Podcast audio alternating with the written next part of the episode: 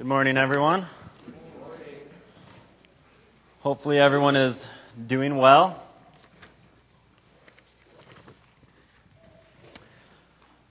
A couple weeks ago, I did the men's devotional on Sunday night, and when I was trying to think of what topic I wanted to do, I thought, well, it's just us guys. It'd be a really good discussion to look at what it means to be a Christian man. And that night, we had really good discussions, and what we spent a lot of time talking about was being a servant, which, as men, especially from a worldly view, it's really hard for the men to think of stepping down, serving, and not being the leader. And that's what we spent a lot of time talking about. And one of the best ways to serve was doing work for the church. We do this whole thing, and you know, me being the leader of the devotional, I had to say, you know, yeah, you should always say yes to opportunities. You should never say, oh no, I don't want to lead songs. I don't want to do a prayer. I don't want to preach. So right when we finish up, and so when I talk, I never know how long it's going to take me. Sometimes I prepare a ton of material and I'm through it in 5 minutes. Other times I think I only have a few minutes and I run out of time. So I had all this stuff prepared for Sunday night, and I finished up with about half a page left. Chris called me aside after and said, hey, Eli, I noticed you still have some scriptures and some stuff to talk about. I'm going to be gone. Do you want to preach on Sunday? Now, see, that was smart, because I literally just gave a lesson about saying yes to opportunities. And so here I am today. I couldn't tell him no, but all joking aside, I'm very grateful to have this opportunity to share with you. I've learned a lot just preparing for this, and it's a great blessing to be able to speak to you today. Going off of what we talked about at the men's Devo and adding some stuff to it, today I want to talk about what it means to be a Christian, what being a Christian means to me, and then specifically, how do we as Christians look different than the world? But before we get into it, I do have a couple things to say. First of all, what we talk about today does not even scratch the surface of what all it means to be a Christian. I think that if we all spent time going through the Bible and tried to list every single thing that it means to be a Christian, we would probably all starve before we finished. We don't have enough time. So I only have a couple things that we're going to talk about today. And hopefully that doesn't offend anyone. Please, I apologize in advance if I get done today, and you think, I cannot believe Eli didn't talk about this or this. I am so upset with him. There's a ton of different things, so I just picked a few things to focus on today. Secondly, today I'm going to be comparing Christians versus the world. And I would like to say what I'm saying that we are as Christians is what we are called to be. I'm not saying this is what we are. Because if that was the case, if someone walked in and heard this out of context, it would sound like I'm saying Christians are perfect, we don't do anything wrong, we love each other, we never get angry, we never let our emotions get control of us, we're just perfect and the world is horrible. And that's not true. We all have struggles. And so what I'm going to talk about today is not how we are as Christians, but what we are called to be and how we should strive to be. And then lastly, for those who don't know, I'm a student at MSU in my senior year of engineering, and I'm also a server over at Famous Dave's. Those two things keep me pretty busy, and so I don't have a lot of time to do other things. So when I give you examples and stories, they're pretty much only about Famous Dave's and school. So bear with me and don't be like, come on, this guy just talks about restaurants. Get over it. We get it. So that's just so you know. The verse that Lane just read, I'm going to reread it right now for you because it sounded like the microphone cut out a little bit. And that was Romans 12, 1 through 3, if you want to follow along in your Bibles. Therefore, I urge you, brothers, in view of God's mercy, to offer your bodies as living sacrifices, holy and pleasing to God. This is your spiritual act of worship. Do not conform any longer to the patterns of this world, but be transformed by the renewal of your mind. Then you will be able to test and approve what God's will is, his good, pleasing, and perfect will. For by the grace given me, I say to every one of you, do not think of yourself more highly than you ought, but rather think of yourself with sober judgment, in accordance with the measure of faith God has given you. So before we get into these reasons, first I want to make sure that we all know and understand why we are to be called apart from the world, because we are, but sometimes we can forget about that. So in Romans 12 here, we're told not to conform any longer to the patterns of the world, but be transformed by the renewal of your mind.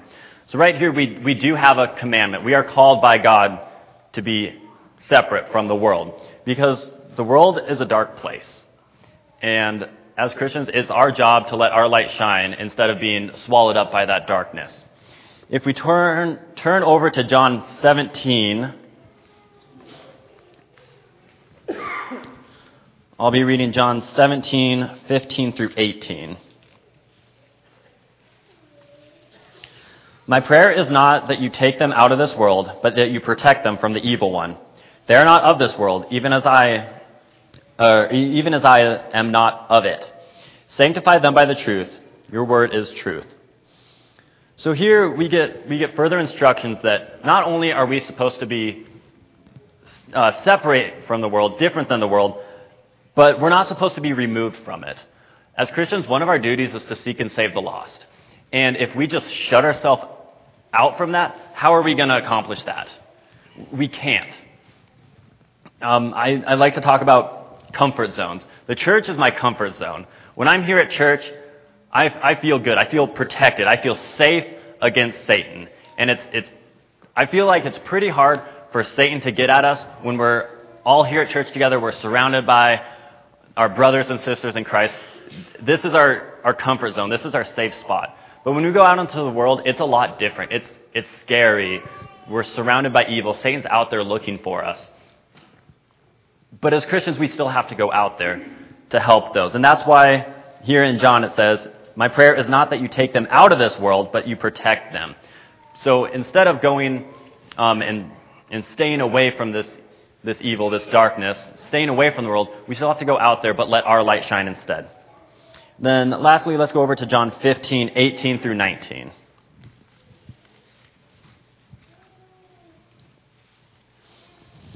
If the world hates you, keep in mind that it hated me first. If you belong to the world, it would love you as its own.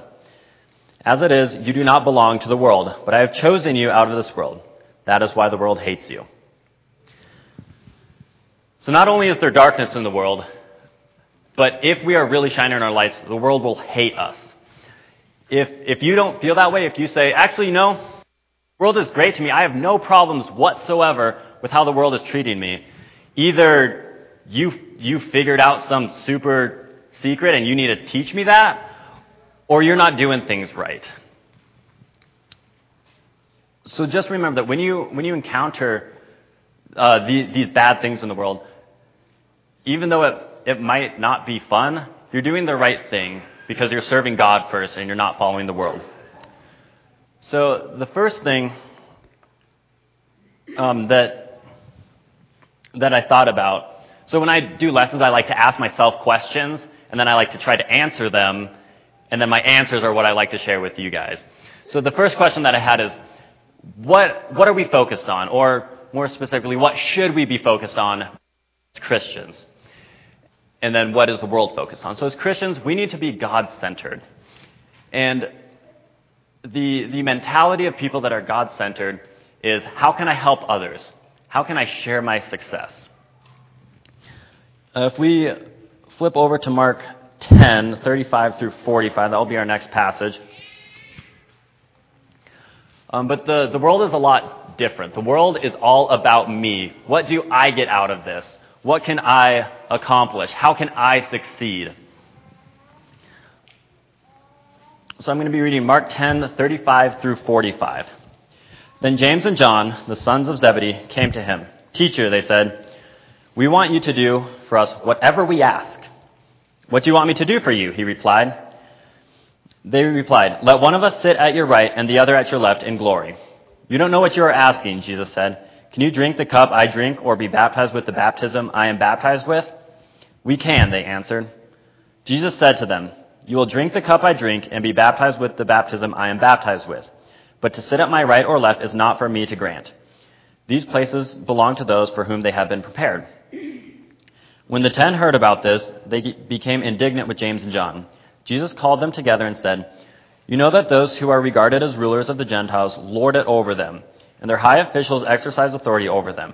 Not so with you. Instead, whoever wants to become great among you must first be your servant, and whoever wants to be first must be slave to all.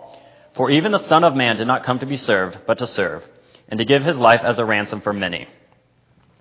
This passage is a really good example of how we as Christians should be, and it's a really good example of how the world is. Because right at the beginning, James and John come up and they say, "I want you to do whatever we ask."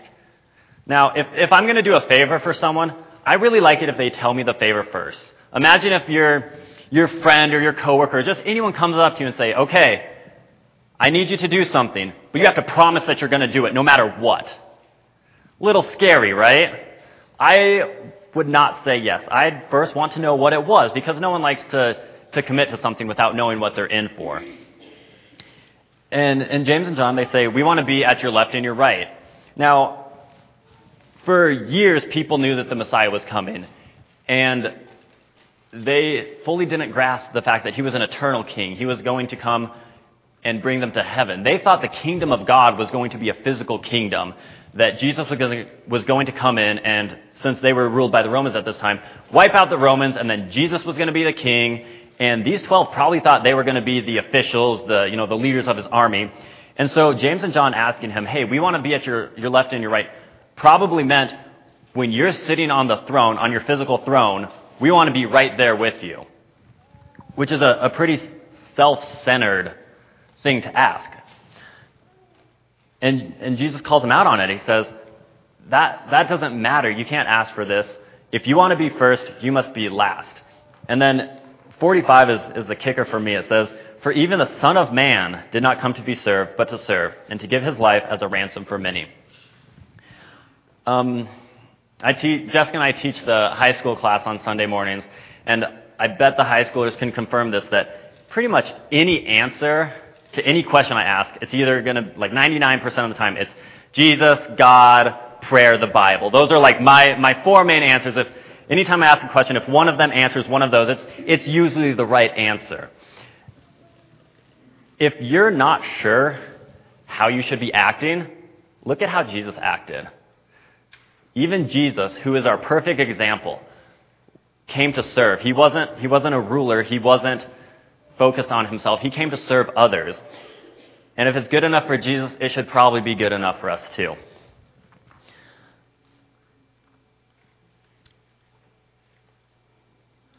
And then we are called to serve others. And it's really hard to serve others if you're trying to serve yourself first. Like I said, I'm a server over at Famous Dave's, and so my job is literally to serve. It's my job to make sure that I get tables, whatever they want. I get their food. I get their drinks.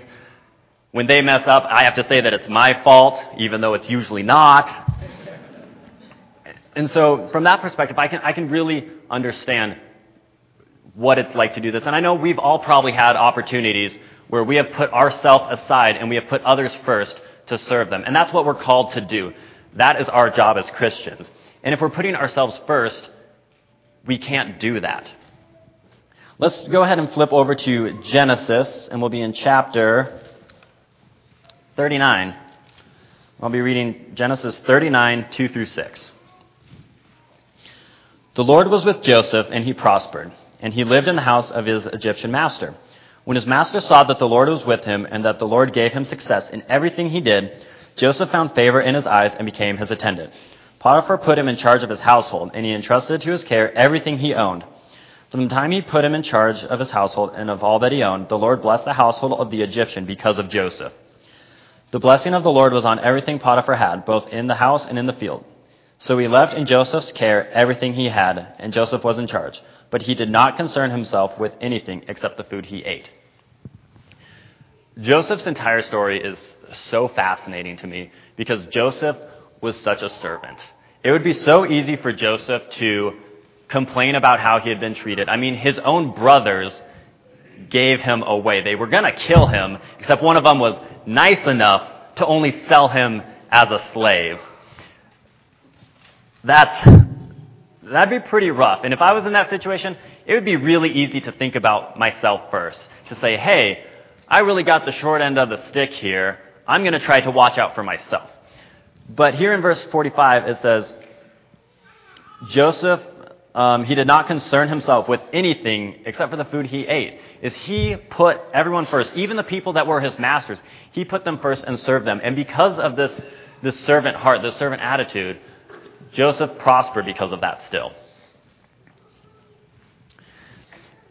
And so as we go on with this, we just need to remember that as Christians, our focus should be on God. We're not going to get anywhere if we think of ourselves first.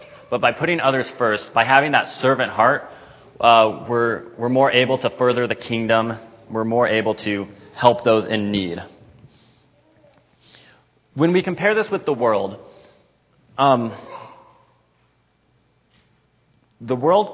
kind of has two extremes. And I went back and forth and I said, which one do I want to say the world is? And I couldn't make up my mind. So the world is either one or two ways, it seems to me. The world, people in the world are sometimes either extremely lazy and spend all their time just relaxing, taking care of themselves, or they are extremely hardworking to make sure that they always take care of themselves. I mean, I'm sure we all have, know at least one person that we either work with or we're friends with that is a workaholic, where you ask them, hey, do you want to do something? Nope, I gotta work. Nope, I gotta work. Nope, I gotta work. And while being hardworking isn't bad at all, we're still called to do more than just our jobs. Those people that spend every waking moment, I don't know, trading stocks. They spend so much time doing that they're not able to do other things. They're just go, and they don't have any time for themselves to focus on God. And then there's the other extreme of the people that don't do anything. I have a couple friends that they're really good friends. I really like them, but they don't do anything. They're not going anywhere. They sit at home and they play video games all day, which sounds nice, but there is more to life than video games. And that's not what we're called to do either. On Wednesday, we read 1 Thessalonians 4:11 through 12, and I'm going to just reread that again real quick. It says, make it your ambition to lead a quiet life, to mind your own business, and to work with your hands, just as we told you, so that your daily life may win the respect of others, and so that you will not be dependent on anyone. In verse 11 there, it says, work with your own hands. So it sounds a little bit weird, but one of the commands we have as Christians is that we have to work. We have to be hardworking. That doesn't mean we always have to be working. One thing I like to remember, as I say, Jesus and God are pretty good examples to follow, the best examples to follow. Even God, in all his power, in all his wisdom, took a break after he created the world. On the seventh day, God rested. We go through accounts of Jesus, and there are times where he goes off by himself in prayer and rest. Instead, there were still people in the world that needed to hear the message. There were still people in the world that needed healing. But Jesus took time away from that to rest, to focus on God, and to pray. And so in verse 12 here, it says, one of the reasons that we're told to be hard work and to work with our hands is so that you will not be dependent on anyone. There are people that are not able to work, are not able to do things. Either they have mental or physical injuries. There's something going on, and that they are not able to work. But for those of us that are blessed to work, that have the ability, that have all their strength, it's their job to work. And the way that I see it is, if I decided that I only want to work, if I do the math and I say, I only need this much money to barely scrape by, and as long as I work 12 hours a week, I can barely pay my rent and I can barely buy my groceries, and the rest of the time, I'm just going to sit on the couch and watch TV. Sure, I could do that and I could take care of myself. But when I have the ability to do more, when it comes time to serve other people, to help those who truly are in need and can't work, I'm not doing my duty as a Christian if I say, no, I don't have enough money because then I can't pay my rent. So as Christians, we do need to look for those opportunities to help other people and to make sure that when that opportunity comes, we're willing and able to do so. And then the last scripture that I have for what we should be focused on is going to be in Acts 20.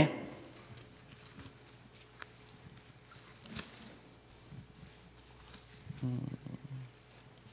that's going to be 32 through 35.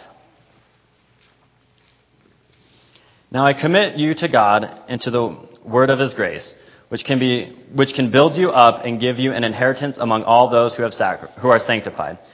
I have not coveted anyone's silver or gold or clothing. You yourselves know that these hands of mine have supplied my own needs and the needs of my companions.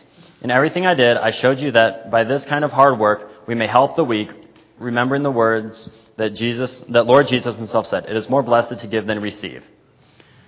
So even Paul, who had a mission, he was going around preaching the word. Even Paul did what he could to make sure that he could take care of himself and his companions, so that instead of taking the money from those who really needed it, he was able to take care of himself. And we need to have that same attitude, that even, if we have that opportunity to work, if we have that opportunity to take care of ourselves and then help others ahead of that, that's what we need to be doing. Because just as Jesus said, it is more blessed to give than to receive. Now, when I was a kid and my parents told me that at Christmas, I thought they were crazy, because I didn't want to give presents away, because getting presents was a lot cooler than not getting presents. But when you focus on God, when you really, truly have your heart focused on God, putting God first, it is more blessed to give than receive. And that's what we need to remember in our walk with God. And I don't even have to click, it's already up for me. The question that I had is, as Christians, what are our attitudes? Attitude, in my opinion, is everything. Attitude can make a horrible day not so bad, but your attitude can also make a great day awful. So last night at work, I was the closing server, which means I got there at 4 o'clock, and I was there till a little past 11. And I was the main server for the night. I got to tell the other servers what to do, which I love telling the other servers what to do. And it was a really busy night. If you've worked in a restaurant, you know what this means. If you don't, I'll try to explain it. But we had a $2,000 hour night, which means that in 1 hour we sold $2,000 worth of food, like cooked and got it out of the window, which when you do the math, that's probably, it's over 100 meals. And then when we have a grill that's probably about the size of that table, cooking 2 meals a minute on a grill that size and getting it out to the restaurant is a big deal. Everyone was so busy last night. Everyone was running around. And there were so many people that were in a bad mood, that were whining about, oh man, I got 2 tables at the same time. How am I going to get drinks for 6 people instead of 3? There were people that were just complaining left and right and in bad moods. And it was ridiculous. And they had the worst times because when they were in a bad mood, they were making mistakes. They were, not on top of things. But me, I said, I always have the mentality, going into anything, but especially going into work, I'm going to have a good night tonight, no matter what happens. And the way that your attitude is can really turn things around. And by having good attitudes, you're able to make bad situations good for you, and you can look for those opportunities. Go ahead and turn over to Philippians 2:14.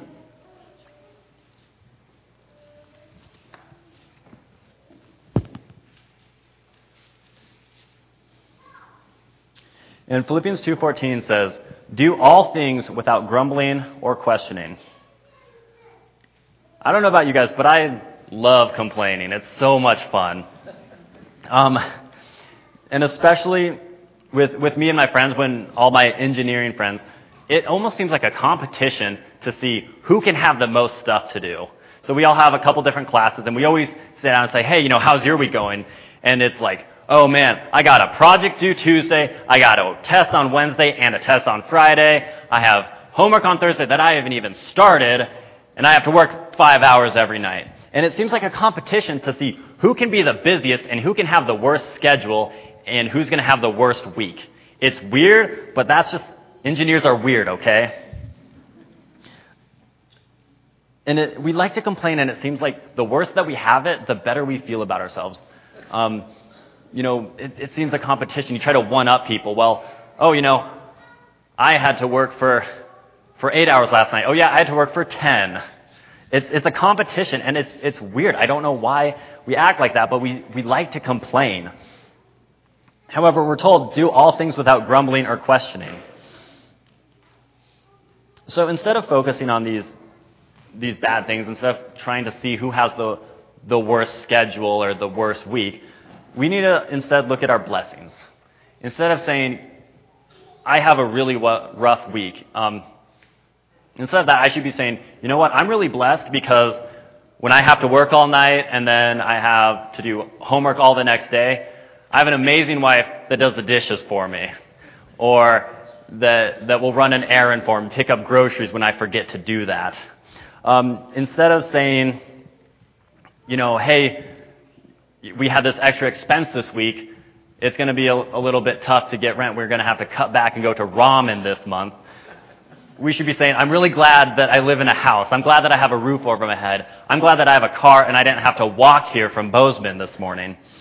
We need to look at our blessings instead of looking at the negative things in our life, because that's what the world does, and we need to be apart from that. Additionally, we're called to forgive people, and the rest of this is how our attitude is towards other people.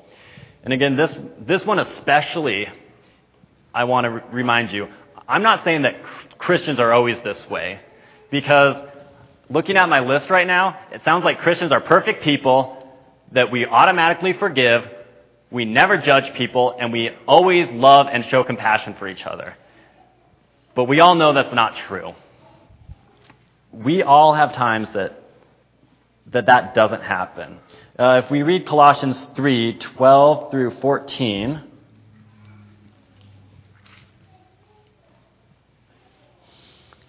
therefore, as God's chosen people, holy and dearly loved, clothe yourself with compassion, kindness, humility, gentleness, and patience. Bear with each other and forgive whatever grievances you may have against one another. Forgive as the Lord forgave you. And over all these virtues put love, which binds them all together in perfect unity. Now, when I was pretty young, first or second grade, my teachers always had posters of words, and they were assigned like money value. So there's your nickel words that are like nice, hot, like those short words. And then as the money value increases, you get all the way up to the dollar words. And the dollar words are the really good words that sound really smart, you're intelligent for using. So intelligent is a dollar word, while smart is like a nickel word. That's an example for you. And this passage here, it has a lot of dollar words. Compassion, kindness, humility, gentleness, patience. Those are good words. Those are words that sound good. If someone uses those words to describe you, that's a good thing to hear. And then verse 13 says, forgive whatever grievances you may have against one another. Forgive just as the Lord forgave you. This morning in the teen class, we also talked about forgiveness. And we all took turns going through the Bible and trying to find verses about forgiveness and giving advice on why you should forgive people. And forgiveness is so important. And the main thing that everyone tried to get at is, as Christians, we have been forgiven of so much. When we get baptized, when we go into that water, Jesus takes all our sins on the cross for us. Our sins from the past, our present, and our future. He takes all those sins from us. And that is amazing. And just as Jesus forgave us, we need to remember to forgive other people. Romans 12:17 through 21 says, do not repay anyone evil for evil. Be careful to do whatever is right in the eyes of everybody. If it is possible, as far as it depends on you, live at peace with everyone. Do not take revenge, my friends, but leave room for God's wrath. For it is written, it is mine to avenge, I will repay, says the Lord. On the contrary, if your enemy is hungry, feed them. If he is thirsty, give him something to drink. In doing this, you will heap burning coals on his head. Do not be overcome with evil, but be overcome with good. Our attitude it means so much. And just as our attitude can change how our day is, our attitude can change our spiritual life. If we try to fill our minds, fill our emotions with with these things that we've listed, with love and compassion, instead of filling it with hate, anger, rage. It's amazing how well our day will turn out. And lastly, how do we spend our resources? The mindset that we should have about our resources is that our resources belong to God. What we have from God, it all comes from God. It's such a blessing what we have from God, instead of the world where it belongs to me. Again, as a server, talking about money comes so naturally for us because my job, I get paid barely anything from the Famous Days itself. What I do is I get paid based on tips, is where I get most of my income. And so for me and all the servers, it's all about, how much money did that table give you? Hey, I had to get 7 sides of butter for that table. Don't worry, though, they tipped me well. Or there's the other time where I had to go back to the kitchen 7 times to say, hey, they think that their burger is overcooked. Hey, they don't like this cheese. Hey, they don't like this. And then they stiff me. And that just is a terrible feeling. And so what we do with our blessings really shows where our heart is.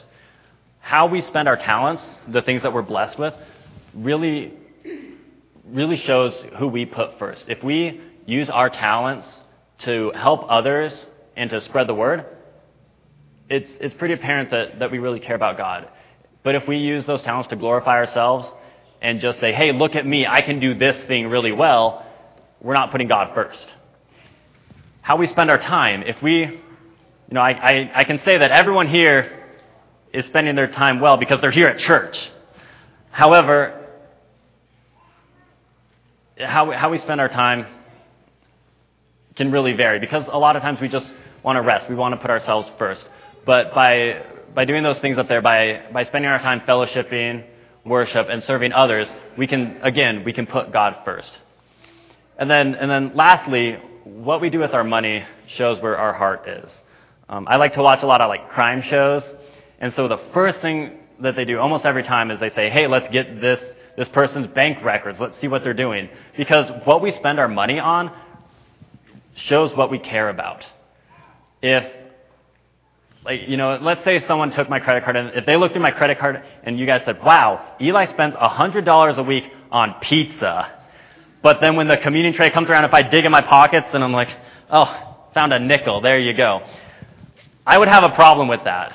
I would have a problem if I did that. And so what we do with our money really shows where our hearts are. It's not a direct correlation. It's not like if you give $1 to God, you're not good. If you give $100 to God, you're good. You're in good shape. There's no correlation like that. But what we do with all our blessings really shows where our hearts are. And so as we finish up today, I just thought of a couple things that I would recommend. This comes from the engineering side of me. There's an engineering process where the first thing you do is identify a problem, then you brainstorm possible solutions, you research them, and it's this whole thing. And so what I have here is kind of the start of the engineering process for Christians. And the first thing that we need to do as Christians is we need to identify our strengths and especially our weaknesses. Because if you don't know what your problem is, it's really hard to fix. I don't have a problem, I'll give you an example. I don't have a problem with stealing.